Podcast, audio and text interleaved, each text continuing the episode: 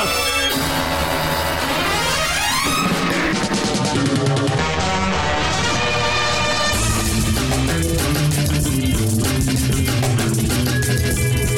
welcome back to Optimism Vaccine. I'm Steve, and joining me this week, uh, it's Jack Eason. Jack, how you doing? Oh, it was a pleasure to be here, Steve. Uh, glad we're we're back on track, watching the classics. Um, Yeah. you know, we had a little detour into beat Takeshi and his, you know, kind of middling, low-brow kind of efforts at cinema. But I think we can all agree this week we are back on form, looking at the important stuff.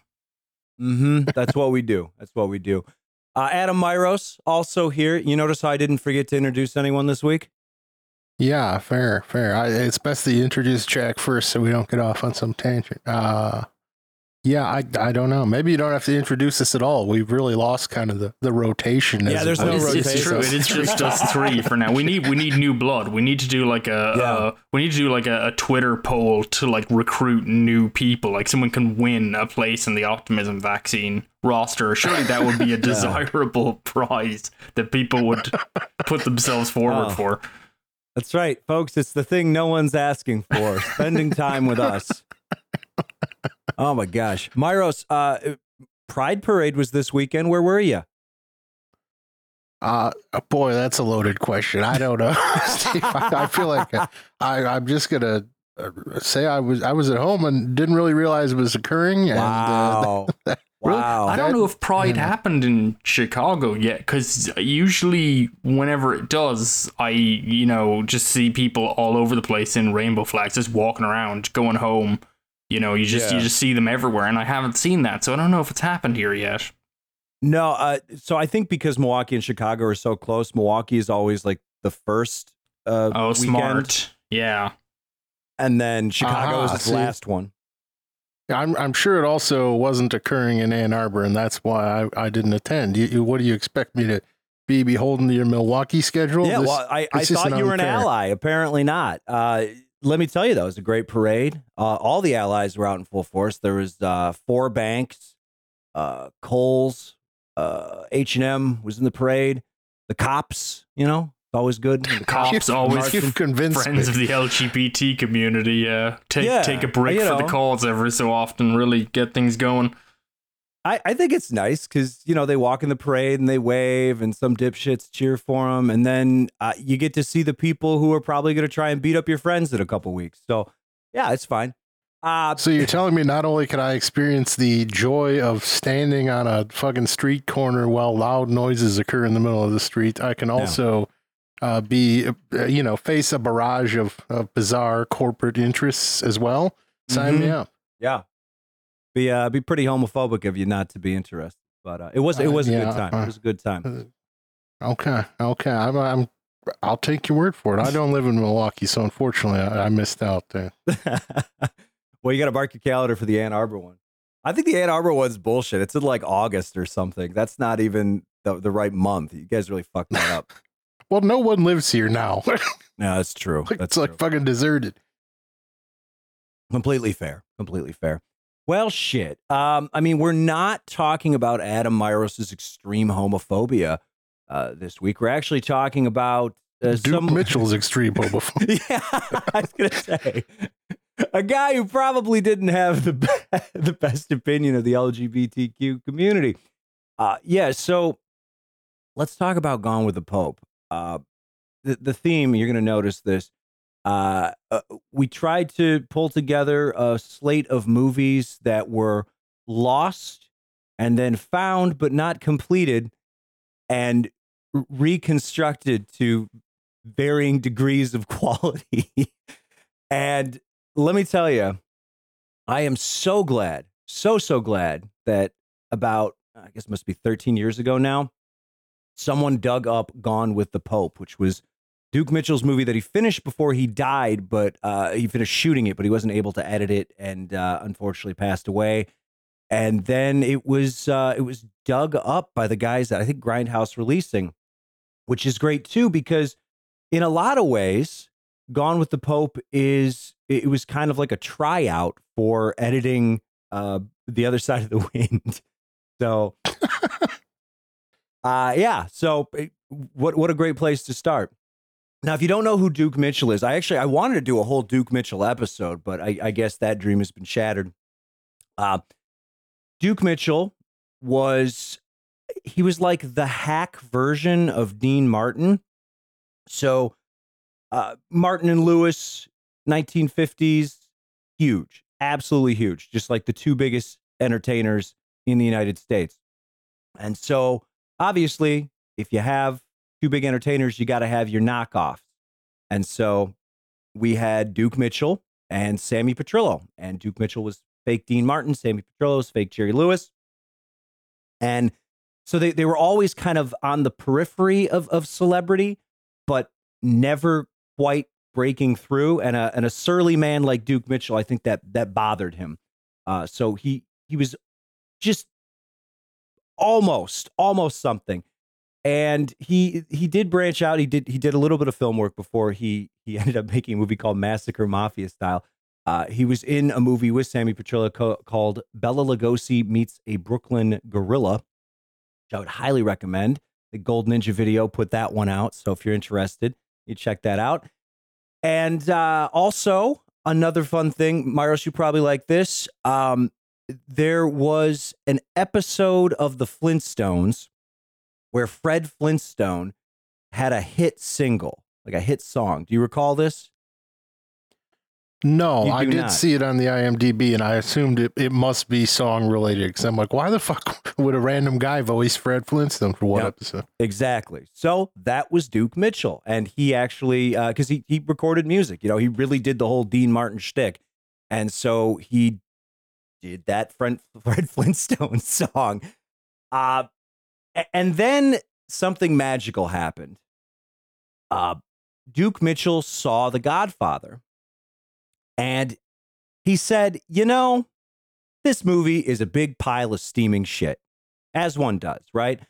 And the reason he thought it was a big pile of steaming shit was because it was not an accurate portrayal of the Italian mafia. And so he made a movie called Massacre Mafia Style, uh, which is it's it's wonderful. It's absolutely wonderful. Um, To be to be fair, he made a movie called Like Father, Like Son, which is mhm. a, you know, I mean, it's actually it's, it's an interesting movie. And then I think later on, I'm not sure if Grindhouse retitled it, but someone retitled it Massacre Mafia Style because I'm pretty sure no one was queuing Yeah. up for Like Father, Like Son. Yeah, this doesn't work that way. Uh, but yeah, it's um, it's good. It's uh, is it better than The Godfather? No, like Slightly different tone, a lot a lot more uh, kind of like jokey Italian music in in uh, Massacre Mhm. Mafia style. A lot more kind of like bawdy sing along classics and songs of, literally about spaghetti. Um, Yeah.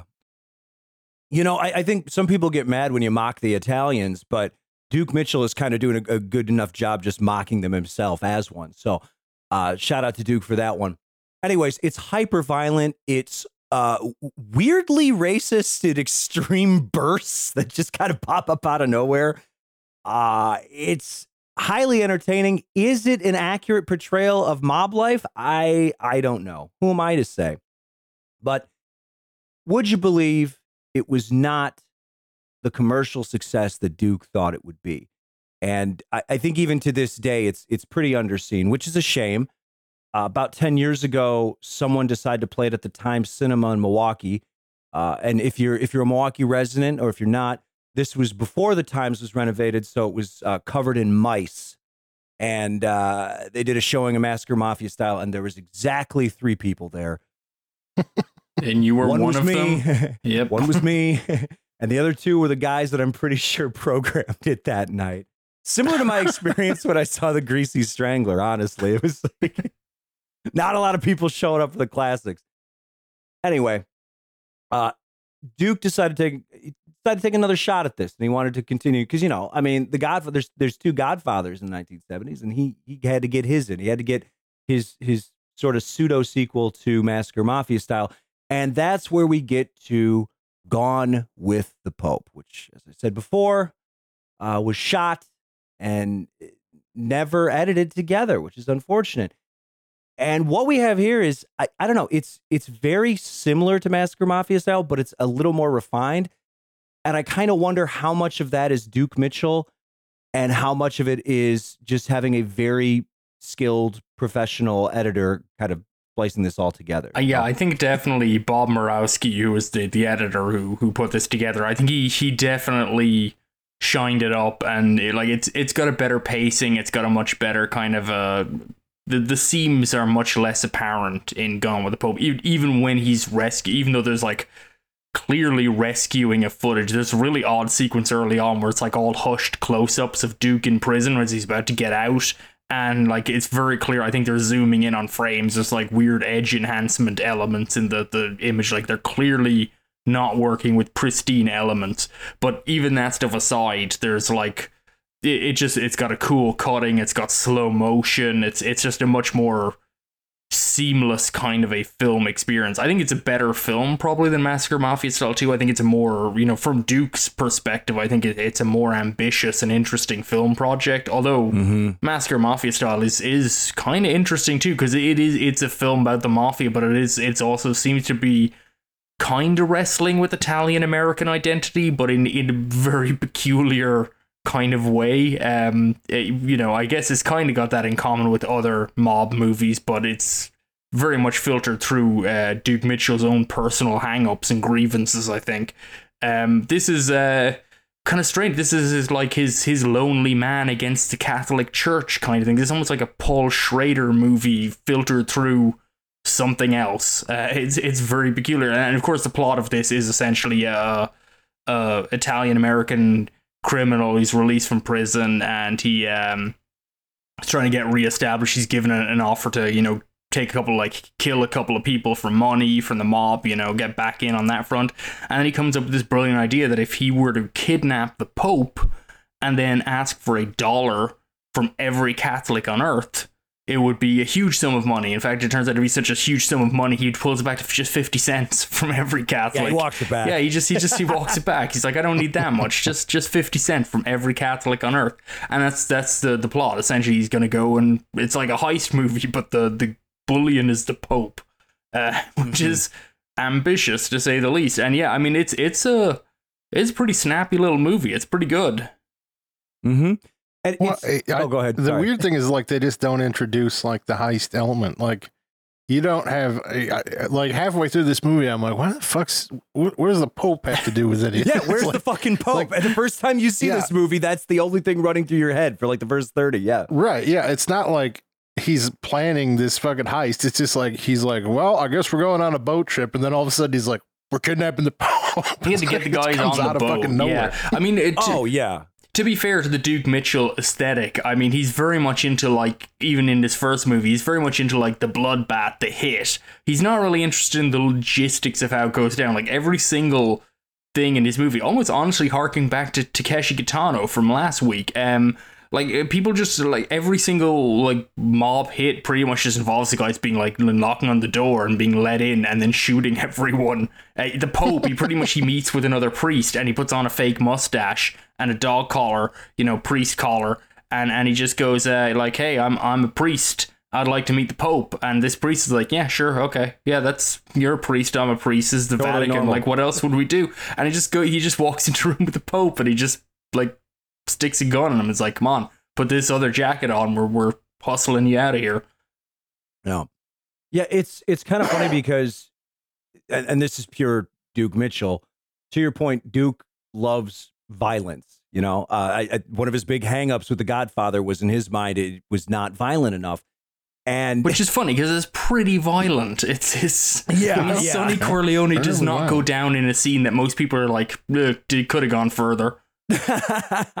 so when you when you're watching Gone with the Pope, the whole reason that it has this bizarro like pace and tempo and, and script to it is because Duke Mitchell gets out of jail and anyone else writing this movie will go, okay, Gone with the Pope, this whole like everybody, every Catholic has to give me a dollar or 50 cents. Uh, so he would go from jail basically directly to that. Like that's that's the main plot. That's the A plot. But instead, we start with the B plot here, which is Duke's like, oh man, if I work on this Pope heist thing, there's not enough like me banging chicks and shooting people. Therefore, for some reason I get out of jail and I have to murder seven people. And then he just gets out a boat because I, I think his reasoning is just like, when you're on a boat, no one can do anything to you except those maritime law fucks. And there's, there's a lot of detail. Like he Duke Mitchell Yeah. very detail oriented in his plot. and, and much like a, a drifting boat, he finds himself near the Vatican, and this all it, it all sort of develops from there. Yeah, I mean it's These guys are some master fucking mariners too. Like, who the fuck's gonna plot a trip like this? Like fucking Magellan is on this yacht or Yeah, something. yeah, no, I mean, Like, like, all right, yeah. I mean, they, gonna- they pretty much go like all the way from from the west coast of America through the Panama Canal through to uh like through through to Italy on like a three person like little tiny yacht. Like it's it's. yeah, Mm-hmm. I'm you know. that's hard to imagine recommending that to anyone who's not a professional seaman. that's- it's- that would be a risky venture, yeah. Um, but yeah, you know, it's it's it's funny because I mean, it, it is pretty it's pretty watchable. Like even even as it is meandering at the first part, and I mean, it's kind of bringing in his relation with this other guy he calls in to help him to because he doesn't trust the mob who have asked him to do the hit. You know, he's which I guess is kind of the underscoring of of part of his character is that you know he's kind of like he wants back in, but he realizes maybe it's not enough. He's got to come up with his own plan. Um, Mm-hmm. but yeah, i- i- it's. I think also part of this is why the last act of the film really works because, like I say, he kidnaps the Pope and then. Yeah, like he successfully kidnaps Pope and has the Pope in a boat and ventures back out into the maritime waters where the police can't do anything. You know, if you get the police, if you get the Pope Mhm. out in international waters, you own the Pope. That's it. You know, There's nothing, Exactly. nothing he can do. That's any lawyer will tell you. This is how that works but um he, he kidnaps him and then he just he real he has like a crisis of faith almost. You know he's he's a, a staunch atheist effectively. He thinks the catholic church has failed for you know he, he literally gets a scene where he basically just reads the riot act to the pope about how they keep all the you know they, they sit in gold chairs in their art galleries meanwhile there's poor people everywhere you know it's disgraceful and it's uh not incorrect. He doesn't even have to bring up the whole decades of sexual abuse, which I guess in 1974 maybe was or 76 whenever this was made was like less readily apparent Well- to the, the the public. You know, he doesn't even have to bring that up. He's he's got a whole laundry list of other shitty things the Catholic Church has done. Jack, Jack. I mean, th- yeah, the, the the sexual abuse was was less public in the 1970s, but uh, Duke Mitchell's characters they seem to be a fan of uh, little sexual abuse themselves. So But that yeah, oh, there are, there are some asides we'll get to certainly, but but I say the the end result is essentially that you know he, he has this crisis with the Pope, and he realizes the Pope is a good man, and his his fellow crew have faith, and he just sort of realizes that you know to kidnap the Pope is like it's wrong. It's not going to help, and it's it's it, but it, it actually comes as like a surprisingly strong dramatic turn um to me like it kind of kind of comes out of left field which is maybe may, maybe a writing issue but also kind of an interesting effect. Um and it, and it turns into really kind of a man's crisis of faith and an Italian American's m- crisis of faith which you know is maybe its own version of the Catholic dilemma.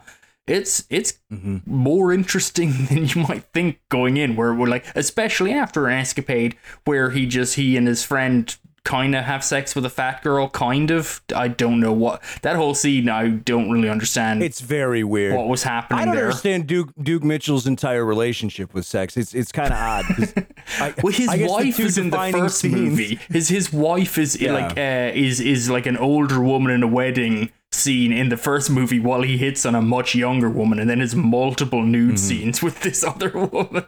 Which again feels feels like the Aaron Paul effect, you know, that like he he had his, Uh-huh. his young sexy wife was in his movies until she got too old to be the sexy woman in his movies, and he just got another woman to be that. And uh, I think Duke Mitchell was maybe maybe kind of taking the Hollywood thing, you know, little license here to to hang out with other ladies. Yeah, because like his two key sex scenes in Gone with the Pope are, it's just it's like mortifying shit. Like, It's yeah, like- yeah. 'cause Especially the lead up to that first one, I was like, "What the fuck are we watching here?" yeah, Jesus like Christ. there's there's this one where I, I like there's this this like black prostitute, and then he's uh, his friends like buy her, and it, then they get too drunk to have sex with her. So Duke's like, "Well, I'll do it."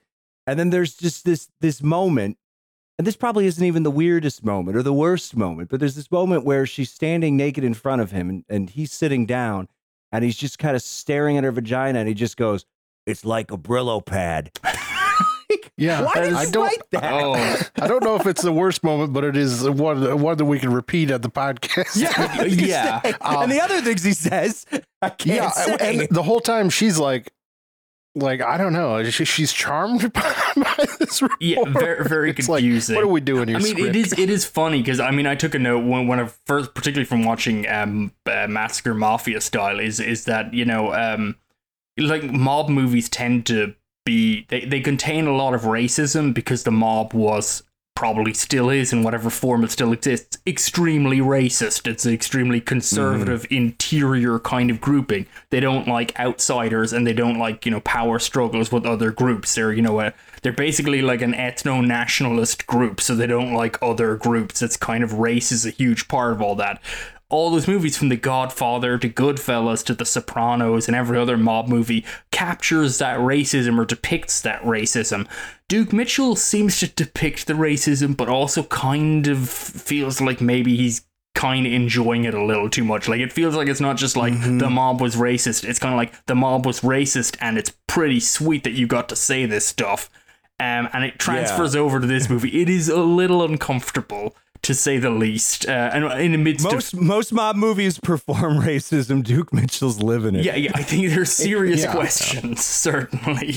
And then he, Yeah. yeah, it's especially strange because he then like later repudiates the the Pope for the lack of black faces in the church, you know. And I'm like, where where, where do Is- you and, stand know, is this? this is this his Paul Road to Damascus moment? I mean, like it may, maybe he's trying to like. Uh, this is the thing. I don't know. Maybe he's like you know he was very racist, and then he has this this moment of revelation on the boat.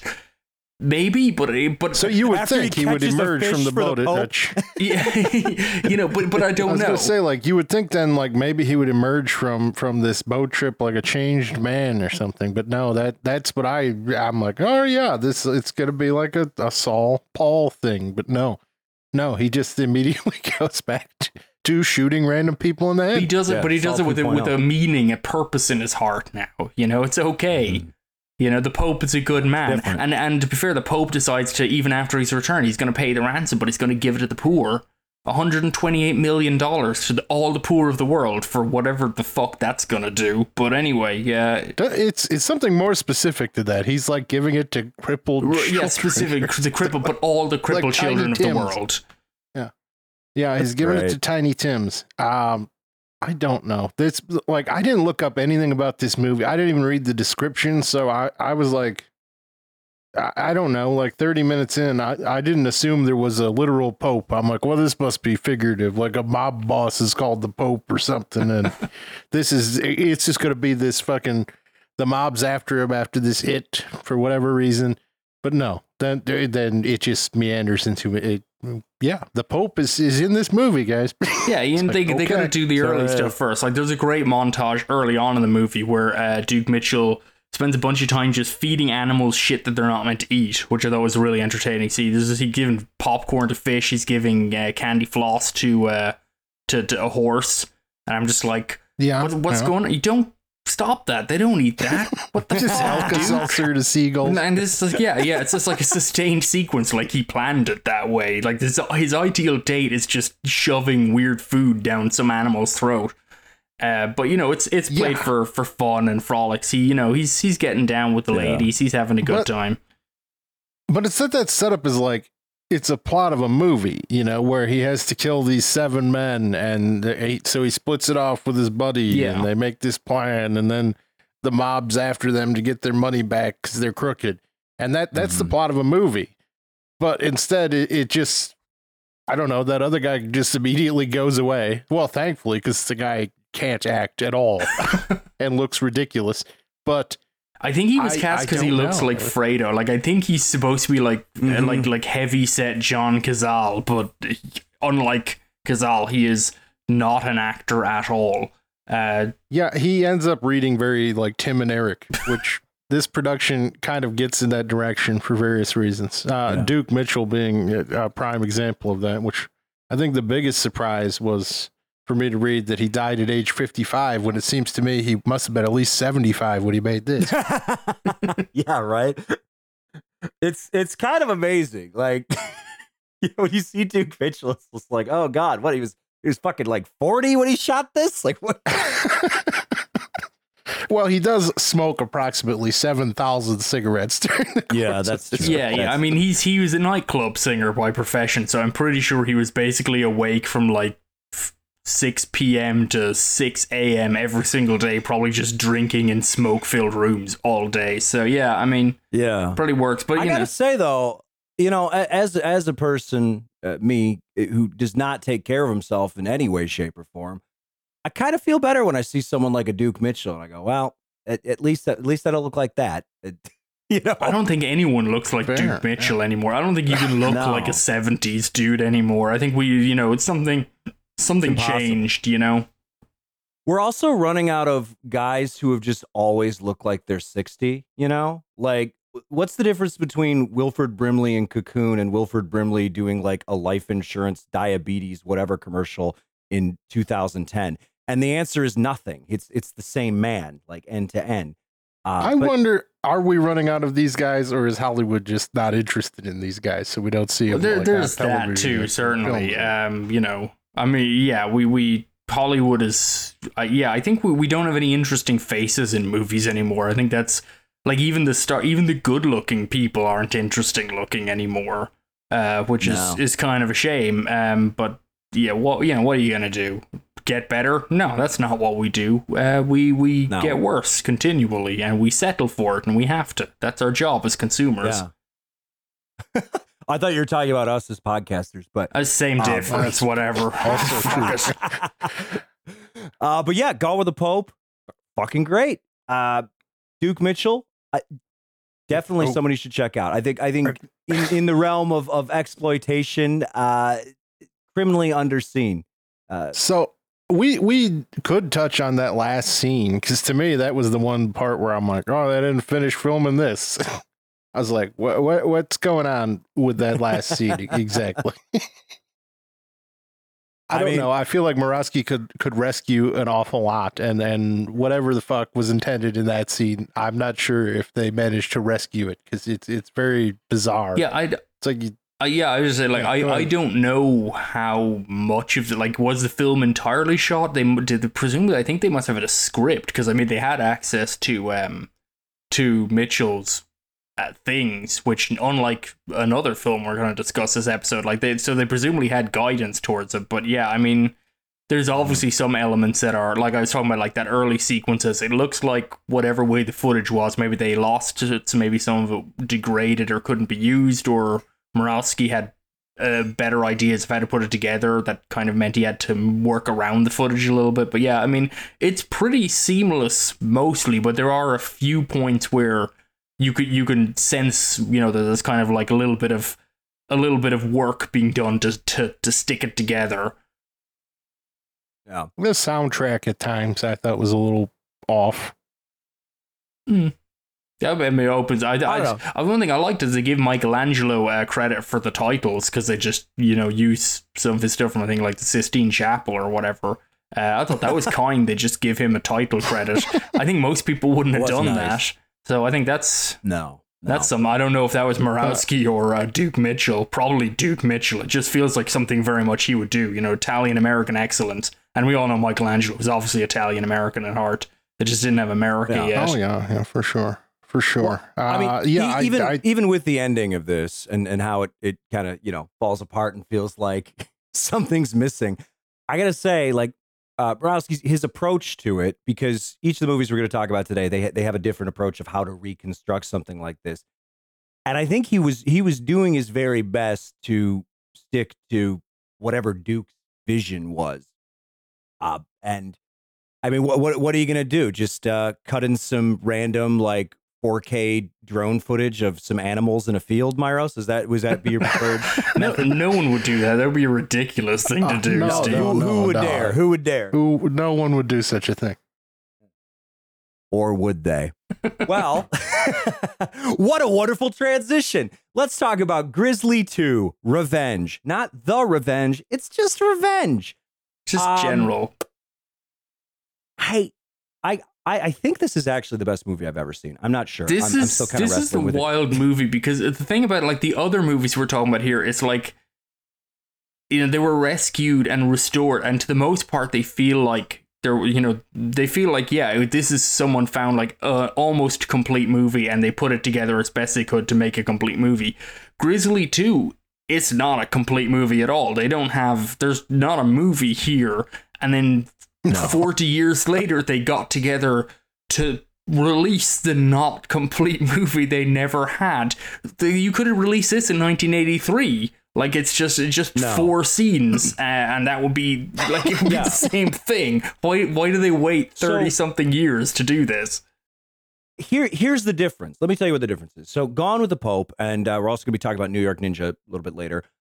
Uh, these are movies that were just lovingly reconstructed by professionals uh, with a, with a clear vision. I, I think with New York Ninja too, the guy who edited it together, and and that when we talk about it, it was way more incomplete than like a Gone with the Pope, but. Uh, they ended up giving him the credit of redirector yeah because of the way that it had to be like reconstructed. Grizzly 2 is not that. It is it, it feels cynical when you're watching it, but then it has this element to it where it's so shoddily constructed and and so threadbare and the way that they m- just drag it out into into feature length it sort of turns a corner into some absolutely psychotic outsider art. And it, it- it's it's really a sight to behold. So the way that grizzly 2 came together 37 years ago 1983 um, i guess 40 years ago now uh, the production of grizzly 2 it, it just fell apart uh, one of the one of the producers like ran away with a bunch of money uh, they were having issues because they were shooting they were shooting somewhere they're shooting in Hungary, and, and I believe the Hungarian government also seized stuff because they didn't pay their bills. the movie starts to fall apart to the point where it just doesn't get finished. And Grizzly, the original Grizzly, was actually a big hit. As far as Jaws knockoffs go, uh, Grizzly did well. Uh, famously with the tagline, the Jaws with paws. You can't go wrong with that. And so you would think that they would find a way to somehow put this back together. But no. So Suzanne Nagy, one of the other producers, she waited for uh, God, like years and years and years, just trying to get the rights to this movie because she felt that she had a duty to complete it, which is insane uh, because it's Grizzly Two. And then it gets to the point where she's finally able to wrestle away the rights and she realizes in her own words she's like it was almost a complete movie except for there was two problems. She said one they were missing 17 minutes of footage which that feels a little bit low to me. Yeah, bullshit. bull fucking shit. Yeah more like 70 minutes of footage. Uh, they were missing 17 minutes of footage which included um the climax of the film which is where this grizzly goes to this concert and kills a bunch of people at I don't know, fucking middle of the woods Coachella, whatever the fuck it is. And that's well, there's I mean- also like that love plot that does not exist. There's this Mhm. like one scene where the daughter's like talking to a guy in a band, and he's he's like, "Well, you're just a fun time fling," and I'm like, "What fun time fling? This fucking not in the movie yet. Goddamn all." Yeah, yeah. It it doesn't make any sense. Uh, and so it, it's it's really lovely the way that this comes together because her thought was, well, we lost all of this footage, this alleged 17 minutes. And on top of that, during the original production, one of the other problems they ran into is they had an animatronic grizzly bear, which at the time the director deemed to be too silly uh, and I have no doubt that it probably did look ridiculous. But then considering where we land 37 years later, I got to tell you, it couldn't have been this fucking silly. Uh, so the solution that she came up with was she said that she purchased a bunch of clips, just stock footage from the internet, and she gave everything she had from the original Grizzly 2 shoot and all the stock footage she was able to scrape together. And she gave it to a quote professional film editor, and he put this together. I, I, I, I don't know. Maybe he was like uh, just kind of you know juicing up his resume here because She hired him on Fiverr. I fucking think. yeah, it, it seems to be the case. And what we get is Grizzly 2, The Revenge. And from the jump, nothing about this is functional in any way, shape, or form. From the, I mean, the fact that like Charlie Sheen, George Clooney, and Laura Dern are all in this movie for about five minutes, uh, and they're on the cover, and they're just offed in five minutes, and then we keep going. There's all kinds of things where I, I- start to wonder like what is happening with the audio. Like people are talking over each other. Uh, there's there's doubling. There's uh, I think Jack you mentioned this earlier, but there's different takes where Yeah, there's a, a there's guy will uh, there's line He'll do a take. delivery that's that's like uh, at one point uh, they say one character mentions that another character's brother is dead twice in the same scene within like literally within a minute of each other and I swear it's the same line reading like which yeah absolutely should not happen if an editor knows what's going on Yeah, and, this is this is the power of like a good editor versus a shitty editor because the other thing is is just just the rhythm of the film and and how the characters are introduced to us and and and how they are edited together with other characters. There's there's this guy and he is he's one of the park rangers or something. He looks fucking ridiculous. He looks like uh, the Wolf Man, but like mid transformation and he's got a daughter heavy finger quotes he's refer- she's referred to as his daughter but then there's this scene where he goes to visit her and it he like the way that like he greets her and kisses her the way they walk around together all i could think was in the original script were they like boyfriend and girlfriend or what the fuck is going on I mean and there's all these things where nothing feels okay. Every single scene that you see, there's something that like it's just off. And, and sometimes it's obvious, and sometimes it's subtle. But the whole movie just just puts you on edge in a way that I don't know a better constructed film can't. It Grizzly Two is pure magic. There is nothing that exists like this. I mean Well, there are like jumps early too. Like, and I don't know if they're working around damaged footage or if it's just like complete editorial incompetence. But there's like, you know, a, a- just like a single close up of dialogue where there's like frame jumps, and you're like, what the fuck is happening? like, it's Mhm. it does everything it possibly can wrong. It- and yeah, I suppose that does serve to uh, unnerve you. But I mean, yeah, uh, it's doing the Godard that- thing, but uh, for for different reasons, just jump yeah, cuts for, in with, with zero intent. Yeah, with it's not like repeated. It just happens like twice very early in the film where you're like, "What the fuck? I gotta rewind it. Did that just happen?" Like, Yeah, I yes, mean, yes, it did. The, the existential issue i guess with this film is just like i mean there it's it's they're they're making a bear attack movie and there's no bear i mean and there's, there's Yeah. certainly no footage of a bear attacking anyone so it it just becomes this like weird they've got like uh evil dead bear cam at one point which you know is supposed to be i guess the closest thing they come to you know a bear pov shot.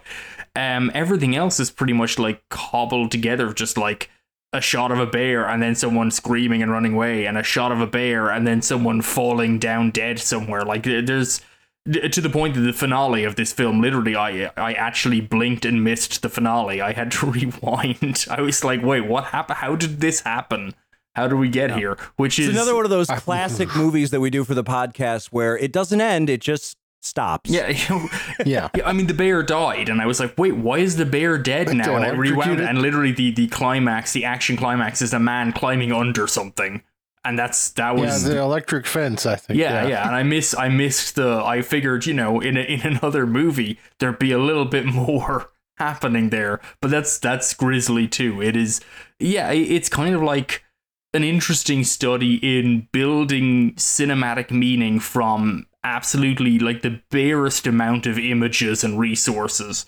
Like, which is again, it's just bizarre that they they res- you know rebuilt this movie all things because there, there's just not enough movie here to do that in any traditional sense. And I mean, this is clearly just the most cynical of cash-ins because it's like traded on like George Clooney, Laura Dern. Um, you know, they're in this movie, Charlie Sheen, and like you say, Steve, they're in it for like four minutes.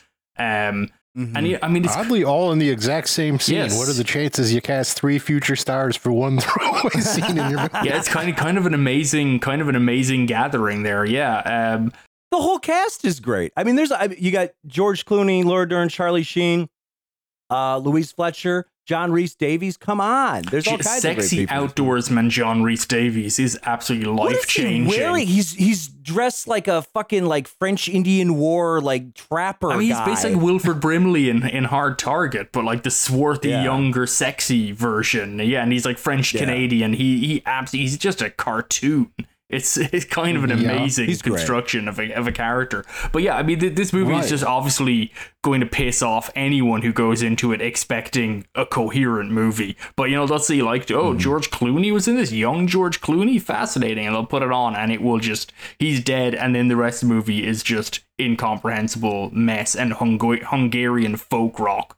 Or you know, it's like Well, Yeah. you see, I, Uh, that cynicism bleeds into the weird edit too, because that fucking that that scene with George Clooney, Laura Dern, and Charlie Sheen is it's just the start of the movie now, and it's not obviously not supposed to be the start of the No. movie, and they just fucking slap it up front, Which- which makes you Let's wonder, fool do they have- as much as we possibly Like, can. I'm curious, did they have more footage of them? Yeah, because it opens with them walking and, you know, Laura Dern's character's complaining about this and that, and they're kind of like making fun of her and kind of, you know, playful, like, kind of like, oh, you know, we're friends. And it does make you wonder if maybe there was more footage that they couldn't justify putting in because they just wanted this as like an intro attack, which would be the hilarious concept of restoring a film like this, of which pr- basically the only value is the actors' performances and then chopping it up because it doesn't quite fit with you know because it would complicate making the most straightforward shitty creature flick and I, you know i do wonder Yeah. if that possibly happened here Man, I, wish this movie actually existed because I I feel like I would love it.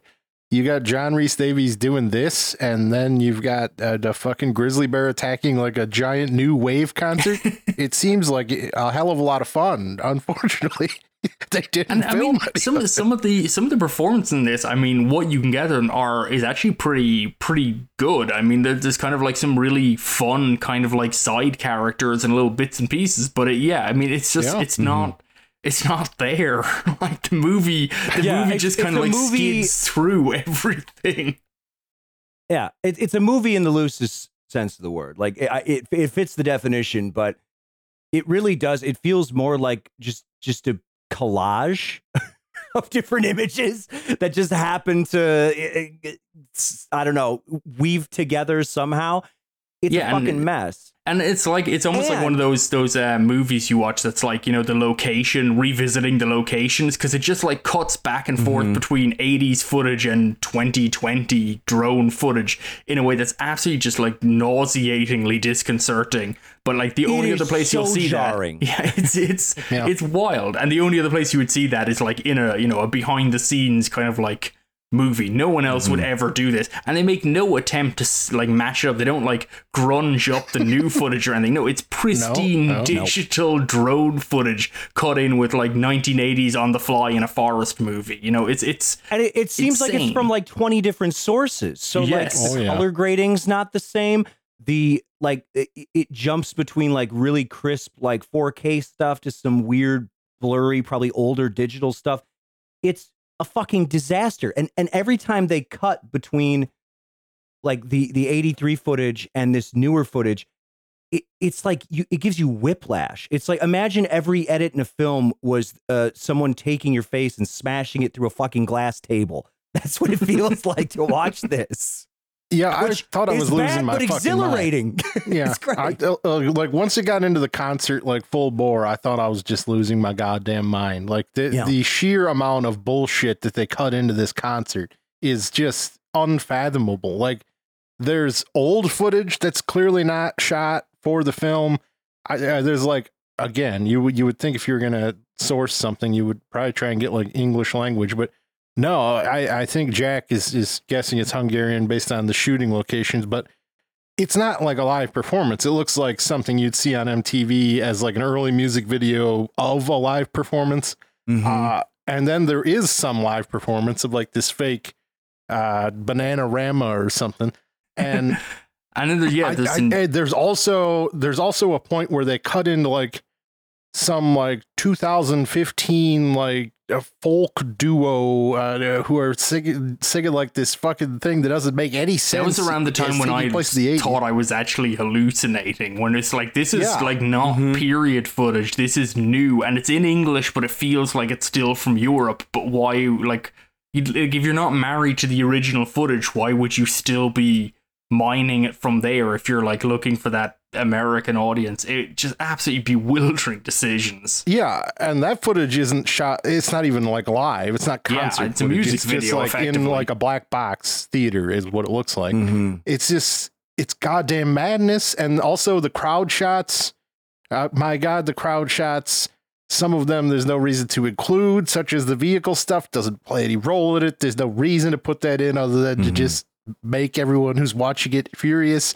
Uh, and then there's like they obviously have crowd shots, uh, not really reacting to the Bears' presence at all. But there's there's there's shots of this crowd, and yet they still insist on throwing in things like a Coachella girls like covered in glow paint or something, and you're like, what the fuck is happening?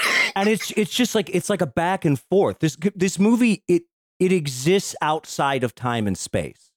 It, it like when when they get to the concert, it's literally establishing shot, overhead drone footage, completely modern. Here are modern vehicles, and then it goes it transitions from there into 1983 people walking into a festival which that could have functioned as the exact same establishing shot. And then it's like okay now here is this new wave band playing. Cut to coachella footage from 2017 or whatever. And it just it ping pongs between these time periods and it's it's fucking dizzying I mean, it becomes and a the music is insane Yeah. it's like eurovision Yeah, the music is insane, and then also the score for the film is like this kind of ominous electron, electronic blaring like foghorn thing, which is like completely mm-hmm. incongruous to the '80s footage that it plays over for large degree. I mean, it becomes apparent this movie is 75 minutes long, and five and a half minutes of that are the end credits. Those, you know, wonderfully Yeah. slow end credits, like everybody gets an individual on screen credit just to like run the clock out. You know, it becomes apparent at a certain point that they are just grabbing stock footage to try and make this look like it's a movie. And uh, I guess it worked because, you know, we all watched Grizzly Two.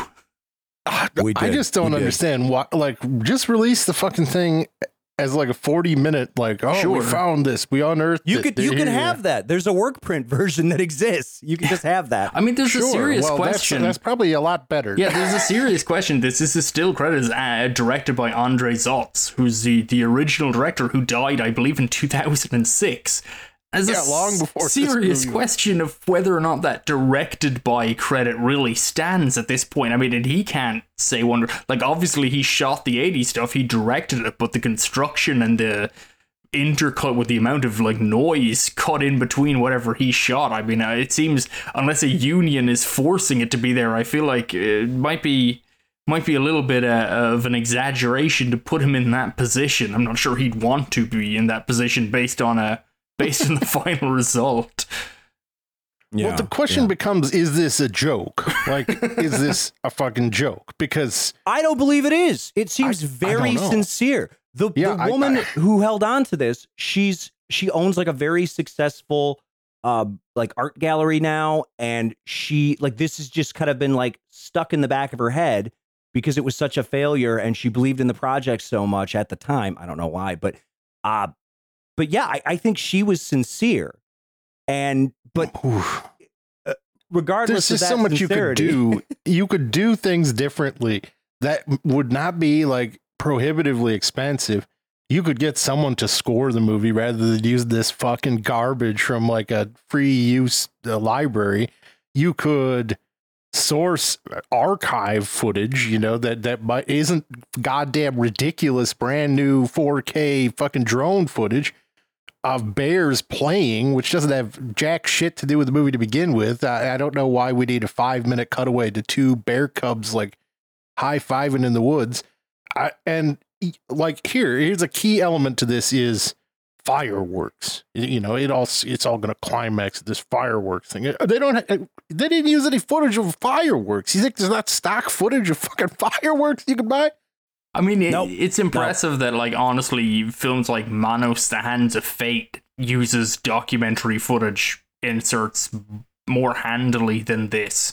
And, and you know, it's absolutely, they, they like you said, they could have accessed this. They could have, they could have done anything. They could have, like, messed up the, the footage a little bit, the newer stuff, and just made some attempt to gather together, which makes me want, I mean, I don't know. I, I think if there was any kind of, like, kind of like, uh, intent to like really bring this back. I I feel like I don't know. I feel like there's the cynicism at the heart of it to just create a film called Grizzly Two that you can you know throw on streaming and hopefully get a couple of people mm-hmm. to sit through an advert or two and collect a bit of revenue from it.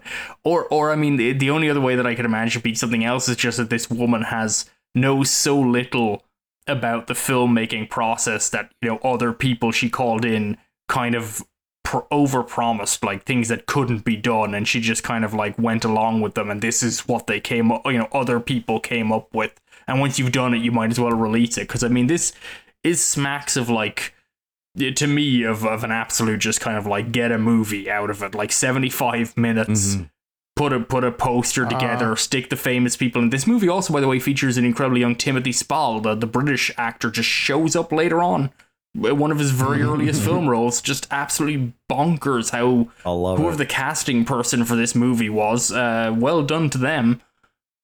Yeah, mm-hmm. yeah. I see. I'm gonna go. I'm gonna throw my hat in the cynical ring with the with the producer. Like I feel like she's hanging on to this for all these years, not because she had any actual like passion or belief in Grizzly Two, but because she saw uh, you know, George Clooney, Laura Dern, Charlie Sheen all pop. And she said, Well, we could have made so much money off this. God damn it. Why don't I have the rights to it? Maybe I can cobble something together later. I think that's why it's stuck in her craw for decades because the cast got famous. Mm-hmm. Well, okay. So, counterpoint, and this is just from, you know, the interviews that I've read. I don't see the cynicism with her. I, I think she just doesn't understand the filmmaking process at all.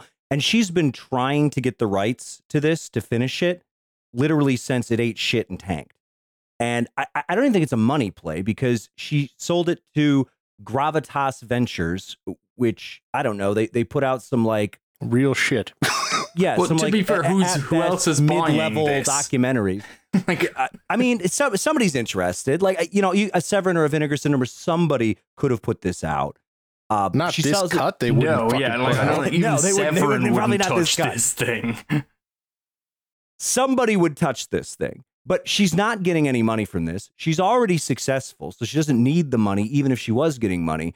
And because she was still trying to get this made, even before like a, a, a Laura Dern or a, or a whoever was was getting big, I think she just doesn't know what the fuck she's doing. Uh, because I mean, these clips are literally sourced from YouTube. If you watch the end credits that go on forever, it's like special thanks to all these YouTubers that let me use their bear footage. It's fucking crazy.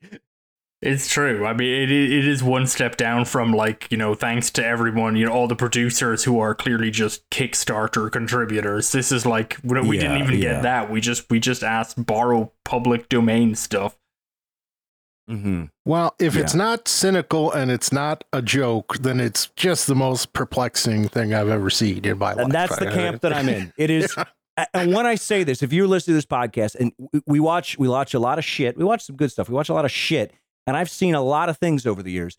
And I can tell you, there is absolutely nothing like Grizzly Two. It, it's doing things that movies don't do. They don't do them intentionally, but Grizzly's doing it. So I, no, yeah, yeah I'm in I'm in a, uh, a a student, you know, editing class right now. It's you know, it's a lot of people's first time editing footage. And let me tell you, this will get you this will get you a big F fucking minus. Like this is not the caliber of, of fucking intro student work. This is literally the worst editing I've ever seen in a film. Oh, Yeah, I mean, special. it's clearly there's a problem. Like you could, Yeah. you wouldn't even accidentally stumble into what they're doing here. Like there's there's clearly things that had to be circumnavigated, but then yeah, I mean it's it But is they- bewildering sure. when they throw extra stuff in where like there's new musical acts and there's also not they don't just have stock footage of bears, they throw in stock footage of deer too, which really makes Yeah, me feel yeah. like it's like Mm-hmm. okay, you're really playing for time because who cares about deer in this forest? I mean, they're not a Yeah. bear doesn't eat a deer. They don't put in any of that. It's just like here's some other animals that exist. Yeah, it's just going for this like unspoiled nature thing, which I- guess is a theme of the movie, barely, but I don't fucking know, man. It's just I mean, did, did we mention again, the yeah, plot? I understand. There's there's unique challenges to to this editing project for sure, but there is n- not any unique solutions presented. Yeah, when you're watching a movie and and the first thing you think to yourself is, man, you know, Bruno Mattei with Hell of the Living Dead actually did a lot better job using stock footage for 70% of the movie. Honestly, Bruno That's something I have never said. pr- probably Bruno Mattei would have been a good person to call for this. Honestly, Yes, I think yes. I think he would have relished this and probably come up with something. And I mean, and I know- I feel Steve, you're maybe a little bit more enamored with this than than we are, but like I think he would have come Mm-hmm. up with something that would be more streamlined in a way more familiar to fans of grungy like no hope cinema because you know there, there was Bruno Mattei special. Um, yeah, Mm-hmm. Oh, yeah. but instead it's it's a different it's a different kind of grungy no hope cinema. That's kind of insane. That just kind of makes you feel like you're hallucinating. yeah, I, I I'll give it its druthers. I Steve is like really on board. I'm I'm halfway there. I mean, it's kind of like if you're interested in the craft of, of filmmaking and you want to see like what the fuck could go wrong and or if you're just interested in like something that is so completely off the rails that it, becomes a hallucinatory experience then yeah check out grizzly two but yeah it's Good stuff. Well, I, I guess it, it makes sense to uh, sandwich something this wildly incompetent uh, between two movies that were certainly labors of love. The first one we started with Gone with the Pope, that was, I mean, it was basically done uh, by the time it was edited together. but the last movie we're going to talk about, New York Ninja, Vinegar Syndrome put this one out uh, a couple years ago, a year ago, two years ago. And this, it's got a great backstory too. So, Vinegar Syndrome just bought up a collection of a defunct studio, essentially. Just whatever they had in their warehouse, Vinegar Syndrome took it. And one of the things that was in this giant stockpile of films was uh, a movie that was shot in 1984 uh, by John Liu, who is I, I would we call him like a C tier, D tier in in the uh, like 80s martial artist realm. Yeah, he never popped. Certainly, he, he had a few Yeah. roles, but yeah, in, in Hong Kong cinema or Taiwanese cinema. But yeah, he never, Mhm. never a star. Yeah, never never a big star. So he shoots this movie in New York in 1984. Uh, like all great filmmakers, it was uh, you know written by him, directed by him, starring him, and it's about how cool he is, which is important. And what ended up happening was they just ran out of money, and this thing got shelved, and it just sat around. So then a person who was working at Vinegar Syndrome doing restoration was also a director. He, uh, his name's Kurtis Spieler, and he knew about these clips and he hadn't even watched it yet. But he's like, okay, I know this stuff exists. So he just pitched it to Vinegar Syndrome. He's like, we've got the reels, they're labeled.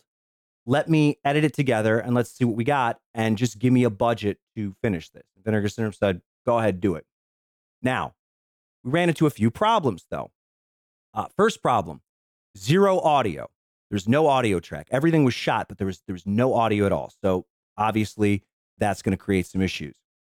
Second problem he ran into is all of the film canisters were labeled, and everything was in order. So the first time he cut it together, he it, it- didn't make a lick of fucking sense. He followed the order that it was supposed to go in, and it just didn't make any sense. So now he had this problem where he had to figure out dialogue and he had to rearrange the clips within this movie so that it would have some semblance of a coherent story. And yeah, worth noting there was just- there's no original script. He, he had no access to a shooting script or anything, so there there was no even Yeah. idea of what the story was meant to be originally. Although obviously some Exactly. some elements were obvious, but you know, Yeah. So the uh, the way he tried to piece it together uh, was lip reading. He, he so they they did that to try and get just little bits and pieces of the plot. But also, it seems on the surface, especially when you're watching parts of it in the beginning, or I guess what's the beginning now, however he edited it, it just seems like a simple revenge story at first. Like, oh, his like girlfriend gets stabbed to death, and then he's got to go do cool ninja stuff. Uh, it, it- takes a turn into something a lot more ridiculous later, but that was kind of the starting point. And then because they didn't have the audio, and I, I think this is like a, a really smart, fun way to do this, they basically called every genre film star that you can think of from the 1980s and just brought them all in to do voices. So you've got Don the Dragon Wilson, you got Michael Berryman, you got Linnea Quigley, uh, I think Cynthia Rothrock, Mhm. uh, bunch, a bunch of people. Uh, a- and, oh, Ginger Lynn. We all love Ginger Lynn. Come on.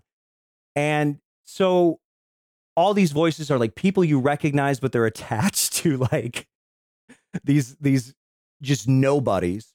And then they also had the band Voyager come in and do an original score, which is fantastic. So it's kind of like cobbled this this whole thing together. And uh, bef- before I, you know, defer to you guys here, one thing that's really interesting is allegedly, allegedly, John Liu had cast Rudy Ray Moore in this movie of Dolomite fame, and something fell through at the last minute. So we were unfortunately robbed of that. Uh, but what you have is, I, I think, something pretty special. Uh, whether or not it completely works as a movie, just seeing how it's constructed, this is another one where it, it- there's really nothing else like it because I, I can't think of a situation where someone's had to go through all this just to put together a goofball 80s action movie. Yeah, it's a the, the story behind this film. I think is interesting. Uh, like I think uh, you read the film in two ways. There's there is the finished film itself, and then there's the the story of everything they had to go through to make it. And I'm kind of torn a little bit on this one because, on the one hand, I appreciate they they took some creative swings and they went for it to, to finish it, but it has this kind of like. I, I don't know. It, it has a little bit of this kind of like what I could call like an epic bacon quality to it, you know, where they're kind of like, you know, get in all these B movie genre actors, you know, it's so bad it's good, kind of like, you know, let's let's finish it out like this. So it'll be like a movie, you know, you watch with your friends and you shout at the screen and you drink. And I'm kind of like, I'm not, you know, like the the ironically bad movie movement. I think has been like a major you know, kind of like blight on cinema. You know, the whole Sharknado Pandora's box has just led to, and you know, kind of like the riff tracks bullshit has like led to some of the Mhm. worst tendencies in contemporary cinema on, among among people. But at the same time, I also acknowledge I'm not sure there's any other way around it with finishing what they had, and because because it is apparent Yeah. when you, when you put the film together. John Lewis was he's a really great martial artist. Um, he was kind of like known as like a super kicker. You know, like he's really ornate kicking patterns, aerial kicks and stuff. Um, he's great in some like the, the I think the only Hong Kong or the, the only sort of Asian movie I think was shot in Taiwan actually. Um, movie that I've seen is uh, Invincible Armor, and it's it's wild. And it's like it's him and Hwang Jang Lee, who's another Taekwondo brilliant kicker guy. And it's it's not a great movie, but it's like a great example of how solid those movies coming out of Asia at that time, those martial arts movies could be. Like it's just it's like it's literally a movie with like three fights for every scene that like even mentions a plot. Like it's just non-stop wall to wall action. John Liu's stuff is incredible in it. It's full of amazing physicality and stuff. Like the man is he's he's a great martial artist. None of that's in this movie though, because John Liu is very clearly the only martial artist in this. If he'd gotten Oh, Rudy yeah. Ray Moore, it would have been really funny because Rudy Ray Moore is a brilliant martial artist in Rudy Ray Moore movies, no, but nowhere else. Uh, everyone else in this movie, I mean, like in in you know, you film in Hong Kong or Taiwan, you have like this brilliant, you know, incredible depth of field for um you know, stuntmen to bounce off of and work with who can make you look even better if you are good, you know? He has none of that in New York Ninja. Like eh, the stunt, there is no stunt team in this. It's basically he's yeah. the only martial artist, and everyone else is there to make it look like whenever they kick him that they're like, "Ow!" Like the fight choreography in this is hopeless. It really is, and it, it's just like it's because and I don't I know what else. What else can you do? And so so it's this kind of thing of like they reconstructed the film and it's kind of like okay and they reconstruct the film they kind of went the like you know uh, you know ironic kind of like a little a little tinge of that. But at the same time the movie was never gonna be good. Like it's not a good action movie. You're not like when you watch this you're not like mm-hmm. man you know really good stuff. It's like you would want to watch invincible armor which i really i kind of would love if someone brought that. I don't think it's available on disc in the west at all. Um you know we we need that stuff. Uh, I I don't know. It's it's kind of I, I, I guess my thing is I think the the project to rebuild this movie is is admirable, but the movie itself is unfortunately just not as much fun as I wished it was. Yeah, yeah. I don't. I, I didn't really get as much uh, epic bacon from this as, as you did, and I think, mm. and, and again, this goes back to like background on the movie, but just you know, hearing Kurtis Spieler talk about it, and one of the hardest things for him because they didn't have a script, they didn't have audio. He was like, there, there's parts of this movie that are serious. There are parts of this movie that are serious, but also inherently goofy just because of what's on screen. Mm-hmm. And there's also plenty of parts of the movie where John Liu is trying to be intentionally funny. So he was like trying to balance all of that. Uh, and and and maybe he you know, there's probably a few times where he slips up, but I don't think this was like a project from the jump where the idea was to just make it all you know wink wink nudge nudge isn't it silly eh, you know he was they were working with it with what they had yeah it's not yeah. like it's uh Kung Pow enter the fist. No, no, I, I'm not. Great, yeah, but. I mean, I I'm sympathetic to the cause because I'm not sure. And you're right. I mean, like literally, there's scenes where like John Liu winks at the camera. There's uh, there you know there's mm-hmm. there's elements of it that are clearly com- intend intended to be comedic. Um, it's just a sort of a kind of like uh, you know, like this one scene where he just goes in and he, yeah, like there's a scene where he, he there's a bunch of women tied up. We'll get to the the inherent awkwardness of a movie of which a central plot point is kidnapping women for sex. Because uh, John Liu apparently had more uh, background in that than would be comfortable with. uh-huh. Turns out this was autobiographical. Yeah. We just learned this the other I, day. Yeah, and I think it later, like like maybe he this was the idea, and then he just went back to Taiwan to make that a reality. Uh, but but you know, anyhow, I will say this movie is kind of like. I, I am sympathetic to it. I guess it's just that there there is a field of movie that exists, and this and the the finished product New York Ninja unfortunately kind of slots in with it for better or worse. So I think once you know the story behind it, you're more sympathetic to it. But at the same time, it does make it a difficult movie for me to like kind of sit into and go, I really, I'm really, you know, gonna enjoy this. I, I am having fun. I was just kind of like, it's just not. Mm-hmm. it doesn't click for me in that way, unfortunately. But I, but I very much admire the the work that was put in, and I'm I'm I'm grateful I can see the footage, you know, and, and certainly there's some there's some mm-hmm. really like God, the location. So I mean, like any location footage, because film is, you know, obviously is a time capsule of a time and a place. There's so much great footage of 80s New York here. This grungy, run-down city that has been erased. It's been scrubbed out by gentrification and so on. You know, it's great that they recovered all of that stuff and put it out there. You know. Hmm.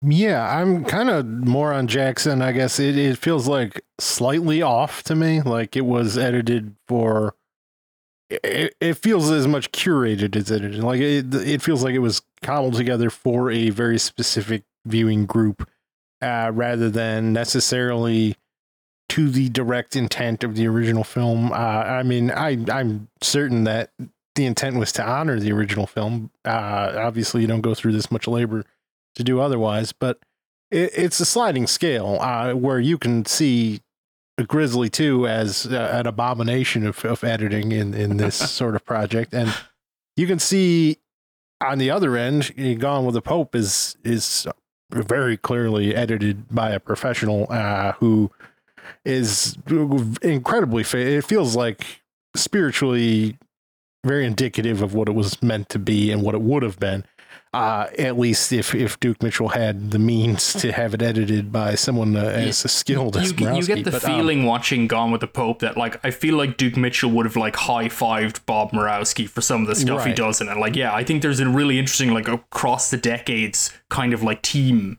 building thing kind of happening there, which the other movies do not Mhm. particularly have.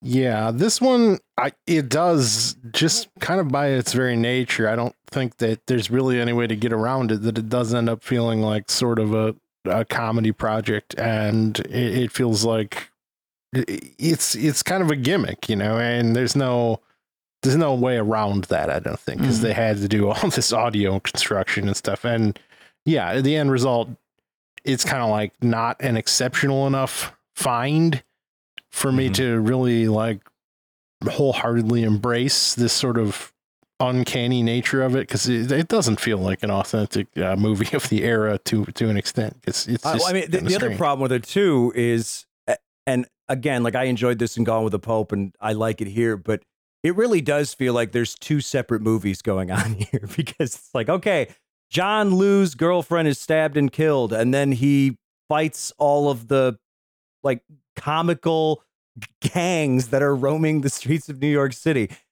And then somehow at some point it takes this turn into and then Mr. Plutonium is doing sex Yeah. Yeah. trafficking. Yes. what the fuck? And and that Wha- seems to be yeah. at least partially. I mean, there's footage of a man doing weird stuff to like make himself stronger and and exposing himself to something that makes his skin shed and things, which presumably is radioactive. It's mm-hmm. glowy and stuff. Like this is in the original film in some format. I don't know what exactly it was meant to be, but yeah, it does there's a weird disconnect in this movie between yeah like the and the gang in this are God, like yeah it's it's like a street gang running wild in New York so it's got that kind of like you know vigilante approach but this street gang like honestly there's like Enzo G Castellari post-apocalypse movies where everyone is dressed more normally than the street gang in this movie like there's literally this one scene hmm. where one of the gang members is wearing sunbed goggles and another member is just wearing a jock strap over his jeans. And these guys are just supposed to be walking around New York City,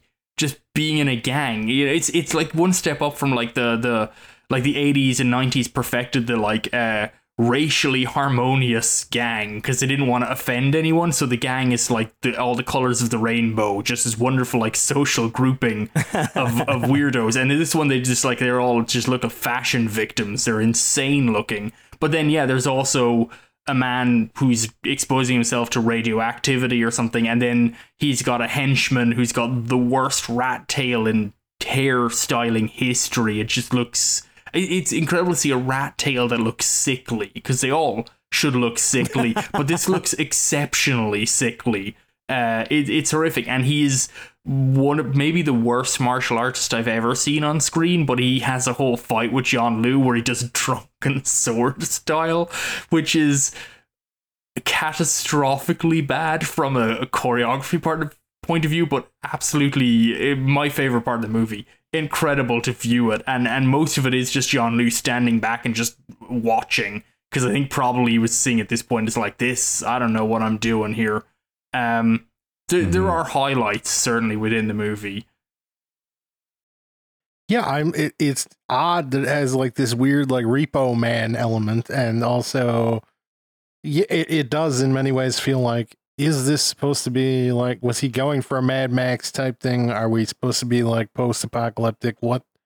Uh, it's just the plutonium man really really throws a wrench in the gears of this really generic sort of kung fu movie, and you're like, I don't understand what the fuck is happening anymore, and that's all right uh, because it's at least kind of interesting as opposed to again the the, the choreography's not and the plot of the Mhm. film is not. So I, I i guess a good call to include the plutonium man because it's the only thing in the movie that really engaged me because i was like what what is this choice?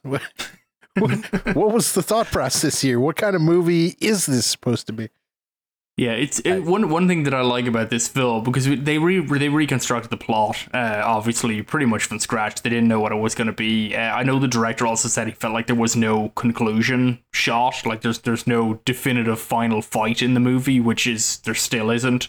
Um, but but there are like certain plot things in it I think are really funny, and I do wonder if like honestly I I think they probably were meant to work that way because a key part in the opening sequence when his wife is killed is that she grabs a cufflink off the guy and she's holding the cufflink when she dies, and that cufflink becomes, you know, a clue as to who killed her. And then later on, uh, John Liu sees the man wearing the cufflink, and this is all in the footage, so this is clearly like a, a link.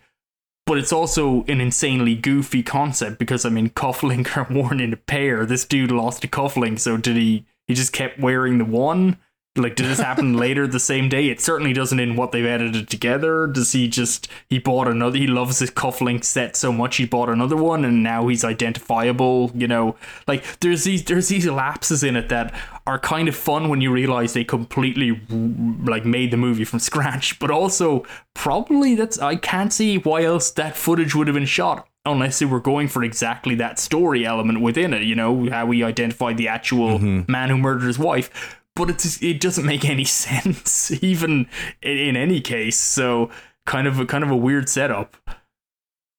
Yeah, yeah, for sure, for sure.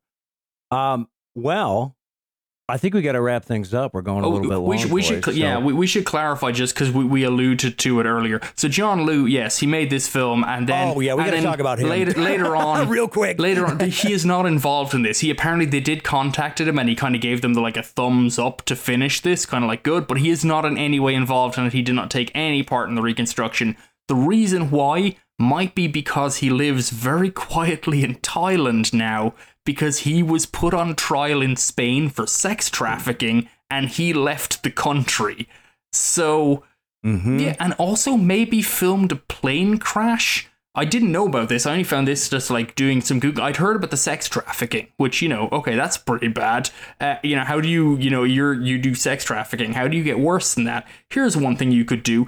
Apparently, he was filming. He lived in Spain for like ten years, and uh, there he was making a movie there, and a plane crashed nearby and he was one of the first people on the scene so he filmed still burning corpses of people and then put it in a movie and then in the movie also put in a caption saying you know with great resp- deep sympathies to the victims of this airline disaster. So basically John Lee sounds like he's an enormous piece of shit. Um, so Yeah. uh, there you go.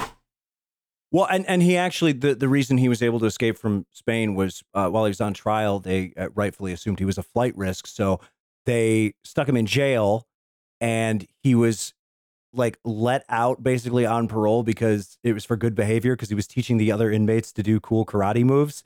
Uh, and then they they let him out, and he just immediately fled to Thailand. So yeah, I, I've I've heard about the. I, I haven't seen the movie. Uh, I, I don't even know if it's available on disc anywhere at this point. But yeah, allegedly filmed a plane crash and burning corpses for real, and also allegedly a sex trafficker, which I think he was even convicted and just fled before they could they could actually put him. Uh, in yeah, I think so. The movie apparently is Ninja in the Claws of the CIA, which is also known as Uh, Made in China. Made in China. Made in yeah. China. Made I'm China. not. I'm not familiar with it. I'm guessing if it is footage of actual plane crash like stuff, probably not available in Spain at least. Um, I've never Yeah, seen a yeah. copy of it anywhere else. It's uh, sounds like one of those movies. I'm not sure. You know. I feel like at this point, knowing what's in it, if I were to seek it out for any other reason, I just feel like I'm a piece of Uh-huh. shit as well. So I'm probably just gonna leave that you- one you- go. Well, I'll tell you what. Why don't I why don't I reach out to John Landis and see if he's got a copy? It's Well, true. I Great airline say- disaster is his favorite.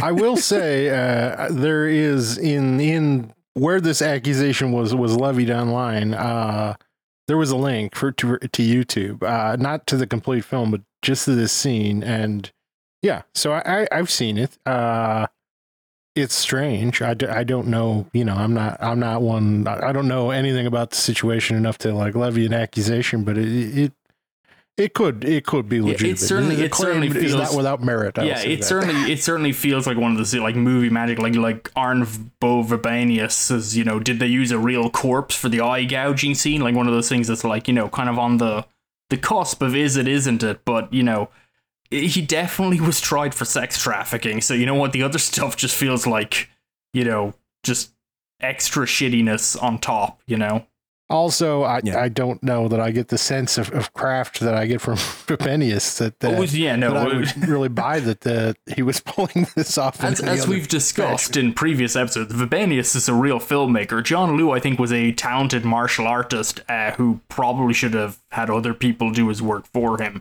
you know, behind Yeah. the scenes. Mhm. Uh, but it, as I say, it just never took off. So he decided, I mean, he was an industrious fellow, I guess. It just led him to a path of international crime. Yeah, yeah. As it is it is crazy though because I mean John Liu who loves he loves John Liu and he plays the titular New York Ninja. But then if you look at the subplot of the evil Mr. Plutonium, it's it's literally just John like what John Liu was convicted of in the 90s. Like he he shot this movie and then he's just like, well, I had to ditch the footage, but what if I just do it? You know? It Yeah, that's not a bad insane. idea. It's That- that extremely work. fucked up. See, Yeah. uh, maybe you should have consulted on this film and told them to go a slightly different route with the Uh, is for he, is the villain's part. original cut of this movie that New York Ninja also had sex trafficking business on the side? Like he was the hero, and also this was something he did. Like who, who the hell Something he knows? did, yeah. uh, it's I mean, maybe we could have just made him a murderer and skewed the sex trafficking angle altogether. I'm sure they could cut around that. but they, they needed they Yeah. needed a whole room full of. Uh, not not scantily clad women, mostly just women wearing like uh, just wearing the most insane outfits you've ever seen. But a a lot of them saying "I like love New York Ninja." girls in uh, yeah, they look like college girls in mismatched pajamas. Ba- Basically. yeah, no, it's insane. The costuming in this movie is absolutely like it, far more bizarre than Plutonium Man. That's kind of fine, honestly. It's Mr. Plutonium. Sorry, Fine. Mr. Knowing that they weren't working from any script, I do think it's quite amusing that it's got this whole like goddamn QAnon subplot or something where Interpol agent is like masquerading as some guy who's who's got a, a wealthy clientele hungry for endless sex slaves or something. I'm like, okay, well, there's it. That's something we wrote. Mm-hmm. Mm-hmm. oh Lord. All right, let's wrap this thing up. Myros, what are you putting over this week? Uh the only thing I really watched, I I finally got around to watching the last season of uh, Succession, and um, yeah, I think it, it it sort of sticks the landing. I, I do think it's probably among the weaker uh, stretches of the show, uh, based on some creative choices uh, made early in the season. Won't give anything away, but uh, yeah, I, it feel it was an odd watch to me at this point because what with the HBO, obviously Warner is doing some very different things these days, and yeah, a lot of the last kind of bastions of if peak TV ever existed, uh, of what what people describe that as in the last twenty years, uh, it feels like it's the Succession is kind of the last the last gasp of of that movement, and uh, so yeah, it was uh, really interesting to visit it through that sort of lens and kind of feel like th- that strange melancholy that you always feel when you end a TV series that uh, it works for you, magnified to an extent because it, it really felt to me like watching the end of every TV series that I enjoy watching. Yeah, you're officially out of them now. Yeah, well, yeah, I feel like are they're you gonna go back along. and just uh, you gonna watch Ted Lasso on a loop, just kind of fucking relive that shit over and over again, Myros? Yeah, I, I don't think that that era of TV's ending, Steve. That's called the future. it's just all Ted Lasso, all the I, fucking. I'm curious about Ted Lasso because it seems like even the people who liked the mo- the show originally, which seems unfathomable to me, even they're saying it's bad now, which God only knows what achievements unlocked Maybe with I'll that. like it. no, I don't think so. It sounds absolutely god awful. It sounds like they just removed any Hmm. jokes, but all the bad stuff is still there. Love it, love it. Well, Jack, uh, what what are you putting over this week? You know, I'm Ted Lasso. I yeah, no, no, no. I sadly not not got to that one yet. So someday, maybe maybe a Patreon will force us to uh to watch it. Who knows? You know, give us twenty five bucks and make us watch one season of Ted Lasso. No, I I was very lucky. I haven't been, haven't been watching a lot of movies of recent, but I was very lucky last week. Uh, my local theater, the Music Box, had a double bill of Mister Vampire two and three, and it was a Wow. fantastic night uh, and I'm putting over really the whole Mr. Vampire franchise. It's really a lot of fun. I think I put over the first one a week or so ago because I I watched that recently too. Uh, but two and three are just really great, and they're they don't like there's no real story linkage between them. But basically, um, two is kind of like uh, a zany comedy, but it's got a, a small child vampire who they basically rip off ET shamelessly, and like a little girl discovers the lonely boy vampire, and they dress him up and play with him, and there's like a joke where he like sneaks off into the blood bank to feed and then goes back out to play with the kids. Absolutely insane movie. Has an amazing scene with Yuen Biao doing like an entire slow motion fight because they're all like doped up on sedatives. Fantastic. And then Mr. Vampire 3 is like just a special effects bonanza of like old school opticals and you know practical effects and just wild creative zany stuff really fantastic times uh, so yeah you can Eureka put them all out on Blu-ray in the UK. I'm not sure where you get them in the US, but I hope someone might put them on disc. They might be streaming somewhere, if nothing else. But uh, all the whole Mr. Vampire series, there's five in the original, two, three, no, sorry, four in the original uh, series, I believe, and then there's like a whole world of spin-offs, which I'm I'm probably gonna have to dive into. But yeah, Mr. Vampire, check them all out. They they are very entertaining. You will not be bored. If you are, you're the boring one. I promise. Mm-hmm. Mm-hmm. Well, I think uh, this week I'm going to put over the uh, brand new, well, brand new in in terms of when it was released, I guess. But uh, there's a remake of System Shock. System Shock is great. Jack, have you played System Shock? I've not. It's been on my list for the original one. It's been on my list for Yeah. years. I didn't even know they remade it, so I might check yeah, that yeah. out. It's it's good because uh, System Shock is a very Jack Eason ass game, and it's a good game. But it's definitely one of those boomer shooters that you play, and and some of the more ambitious mechanics uh, have not aged particularly well, and some of that is is still in this this enhanced edition that they're putting out, but they've smoothed over some things. Pretty cool, and it's made by Nightdive Studios, which if you're gonna remaster an old game, nobody does it better. So uh, it's in good hands. So yeah, System Shock. Go play it. Why haven't you played System Shock? What's wrong with you? Anyway, if you listen to this podcast right now, do us a big old favor. There is a link in the description of the podcast you are listening to. Now, what should you do? You should click the link. What happens when you click, the link? It takes you to our Patreon where you can give us money. And why would you want to give us money? Well, there's there's many benefits to you, dear listener. First of all, you get an entire catalog of exclusive Patreon content, written and audio, including a brand new Patreon episode that's up now. And on top of that, if you donate at any level, I will send you in the mail from my personal collection a movie of some sort. Something. You'll get something. It probably won't even suck. I got enough good stuff in, in the in the give to pa- patrons pile right now that I can almost guarantee it won't be shit. Uh, on top of that, if you donate at a higher level, say five dollars, uh, you get even more. So you get to uh, vote on future episodes and polls, and you also get your name read out on the air. Myros, who are our five and above patrons right now? Uh, we have Sam, CWW, Evan, Ryan, Dustin, and Paula. and God bless every single one of them. And then, of course, if you want to donate at that $25 level, whether it's just once or, or reoccurring, you actually get to pick an episode for us to do. You get to design an episode. Whatever uh, wonderful or horrific thing you want to expose us to, absolutely your choice. And uh, yeah, we've got a we got a patron episode coming up very soon. So uh, very very exciting. So uh, yeah, give us $25, why don't you? It'll be great. Other than that, if you have any questions, comments, death threats, marriage proposals, optimismvaccine at gmail.com, or you can tweet at us at optimismvaccine, and we'd love to hear from you. And I think I think that just about wraps it up. So, Myros, who's your favorite ninja? What? The Yeah, New York. You're supposed to say the New York Ninja. well, that seems dishonest, Steve. I don't like to lie to our listeners. She'll have no other ninjas before him. what? And, and you're so indignant about the question. Like you could have said anyone else. Uh, you had like a digital uh, blip there. It sounded like you said like ninja or something, and I'm like, what the fuck? What's he talking about? Well, yeah, Are you, are you accusing me of, of saying Duke Mitchell's favorite word? Is that what you're trying to say?